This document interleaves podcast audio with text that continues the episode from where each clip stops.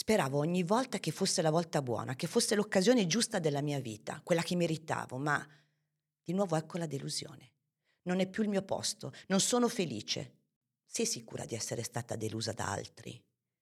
Oppure sei tu la delusione per te stessa?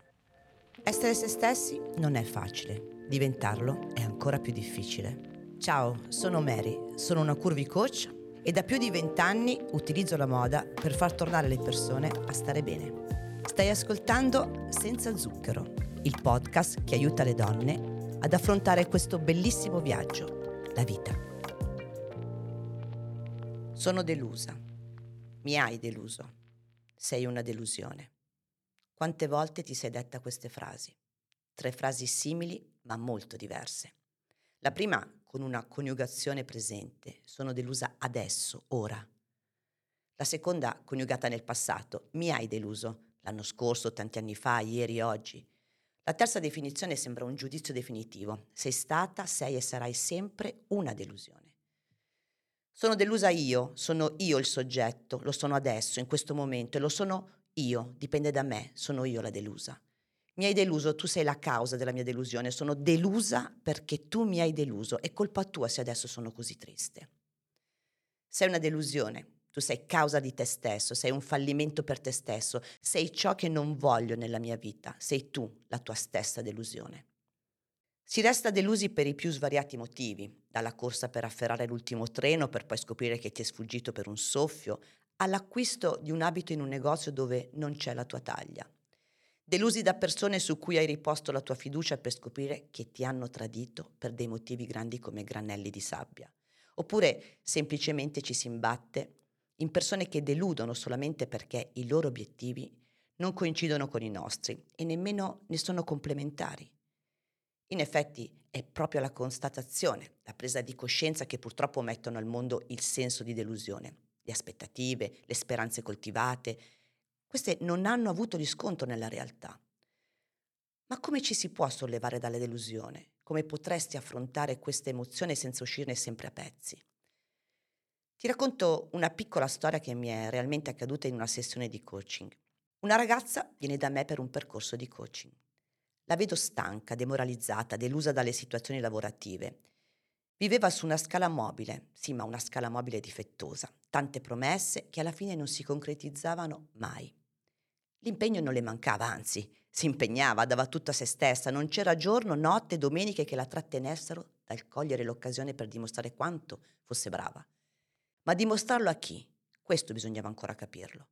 Era sempre puntuale, non mancava nessuna riunione, se c'era da stare fino a tardi non si tirava mai indietro, metteva da parte tutto per il lavoro la sua famiglia, il suo compagno, le sue amicizie, insomma usava tutte le sue energie per dimostrare quanto fosse necessario il proprio valore.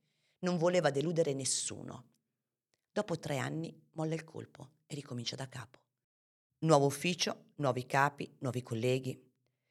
Speravo ogni volta che fosse la volta buona, che fosse l'occasione giusta della mia vita, quella che meritavo, ma di nuovo ecco la delusione. Non è più il mio posto, non sono felice, finiva sempre con discussioni che si concludevano con mi hanno deluso, sono delusa, siete una delusione. In questa storia ognuno di noi potrebbe mettere il proprio nome e cambiare la propria delusione. Delusione in amicizia, delusione per una carriera scolastica non portata a termine, delusione verso un sentimento, un amore, un obiettivo sportivo mai raggiunto. Ora lo chiedo a te. È mai accaduto? Perché è di te che voglio parlare oggi, di come ti sei sentita mentre provavi questa emozione. Un'emozione amara, quella di essere sempre delusa. Vorrei aiutarti ad uscire da questo loop e se non sei ancora dentro questo loop, mi piacerebbe che tu avessi nella libreria qualcosa da leggere nel momento di necessità. Proprio lì, insieme ai romanzi familiari e storici che tanto ti piacciono. Intanto, sei sicura di essere stata delusa da altri? Oppure sei tu la delusione per te stessa? Come superare e razionalizzare la delusione attraverso gli atteggiamenti? Le prime domande che ho fatto a Silvana sono state queste. Scegli sempre lo stesso lavoro perché ti appassiona? Quanto ti senti brava da 1 a 10? C'è realmente stata una soddisfazione in tutto quello sforzo per dimostrare le tue abilità? Con chi hai condiviso il tuo malessere? Quando finivi di lavorare, come ti sentivi? Ti dava soddisfazione quello che facevi? Come avresti voluto che fosse? Cosa avresti potuto fare per rendere quel posto di lavoro migliore per te? Hai mai condiviso queste tue aspettative con i tuoi colleghi? Cosa è cambiato quando l'hai fatto? Secondo te avresti potuto dare un ritmo diverso alla tua vita lavorativa? Eri sempre la persona del primo giorno con le stesse qualità, la stessa energia? Capiamola bene questa storia e capire perché a volte si scappa da un rapporto invece di affrontarlo. Un rapporto che se visto con i giusti occhi è intimo, sentimentale, lavorativo, di amicizia, familiare. Silvana mi risponde mi racconta che ormai aveva perso le speranze, non aveva mai confidato a nessuno questo suo stato di delusione. Allora le faccio l'ultima domanda. Ti accade spesso di ritrovarti in queste situazioni? Sì, in effetti sì, ogni tre anni io cambio lavoro. Ci sono persone che nella vita continuano a cambiare borse, scarpe, dieta, divano, partner, lavoro, amicizia, paese sono costantemente alla ricerca di approvazione, ma il finale della storia è sempre lo stesso. A volte si inciampa sempre negli stessi cortocircuiti. Sì, perché si continua a scappare senza affrontare le difficoltà, un po' come un criceto che gira vuoto nella sua ruota in gabbia. In effetti è qui il lavoro da fare. Non è scappando da un posto all'altro che avremo la certezza di restare immuni dalle delusioni. La delusione si alimenta proprio dalle nostre aspettative. Cosa si aspettano gli altri da me? Questa è la domanda chiave che sbagliamo sempre. Dovresti domandarti tu, tu, tu, cosa ti aspetti da questo rapporto? Che sia sentimentale o lavorativo, come fare?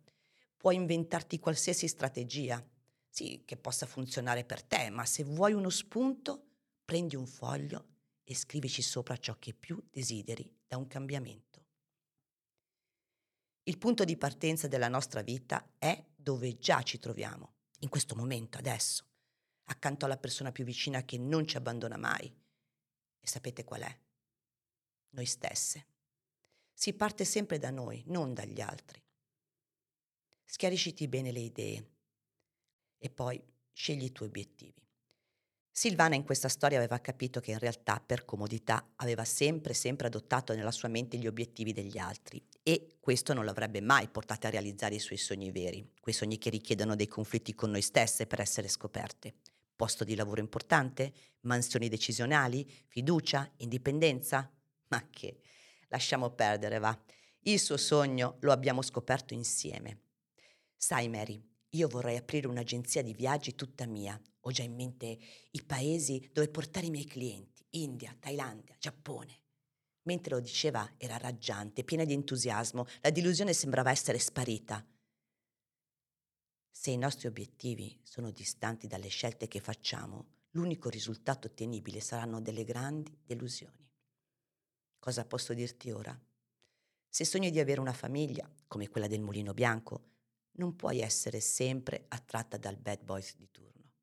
Se sogni di vincere la maratona di New York, ma odi fare fatica, difficilmente ne uscirai bene.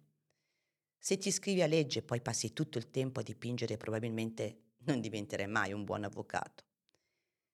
Se nell'amicizia tu ci sei sempre, ma quando hai bisogno non si fanno trovare, inizia a scegliere per chi vale la pena esserci davvero. Insomma, se ogni volta che desideri qualcosa poi te ne vai nella direzione opposta, è logico che la tua vita si trasformerà in una galassia di delusioni. Poi altra cosa, importantissima, non pensare alla delusione come un elemento che bisogna evitare, perché mi dispiace dirtelo, ma le delusioni nella vita sono inevitabili.